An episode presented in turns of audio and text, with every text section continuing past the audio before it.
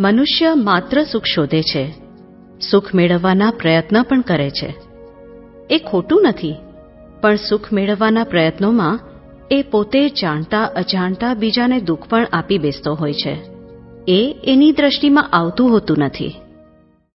એ તો ઘરમાં તો રહેવાનું હોય, સાસુ હોય, દેરાણી હોય, જેઠાણી, આપણે પ્રેમથી રહીએ. કોઈ દુઃખ નહીં આપવાનું. એ કંઈ બોલે તો આપણે જમા કરવાનું. અહીં તો કારણ સવિતાબેન, આપણે જમા કરો, આપણે કંઈ દુઃખ આપવા નથી. આ ગયા ભાવમાં મોકલ્યું છે આવ્યું છે જમા કરો. નહીં આપણે ત્યાં લગ્ન હોય છે ને તે લગ્નમાં શું કરે? આપણા ત્યાં પીરસણ કરે પીરસણ નહીં હોય? કે ભાઈ ત્યાંથી પાંચ લાડવા આવેલા ત્યાં પાંચ મોકલો અને ત્યાં અગિયાર આવેલા અને અગિયાર મોકલો. તે આપણા ગઈડા બા હોય ને તે એમની પાસે ચોપડી હોય હિસાબ જ રાખેલો હોય કે ત્યાંથી અગિયાર આવેલા અગિયાર જ મોકલવાના અને ત્યાંથી પાંચ આવેલા પાંચ મોકલવાના અને ત્યાંથી એકવીસ મોકલવા પડે તો આપણા નજીક ના કહેવાય. અને આટલા રૂપિયા નહીં બધું હોય છે ને બધું લગ્નનો હિસાબ? પીરસણ નથી હોતો? હોય.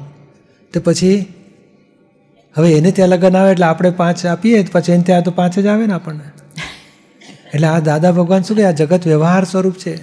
જેટલું મોકલેલું તેટલું પાછું આવશે. માટે તૈયારી રાખો.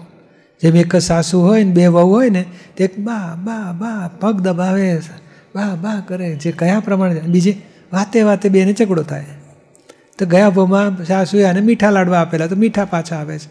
આપણે કડવા આપેલા, તો કડવા પાછા આવે છે. સમજી જ લેવાનું કે ભાઈ આ કડવાનો હિસાબ છે ને મીઠાનો. પાછું છ બાર મહિને પાછું મીઠાવાળો પૂરો થાય, કડવો શરૂ થાય.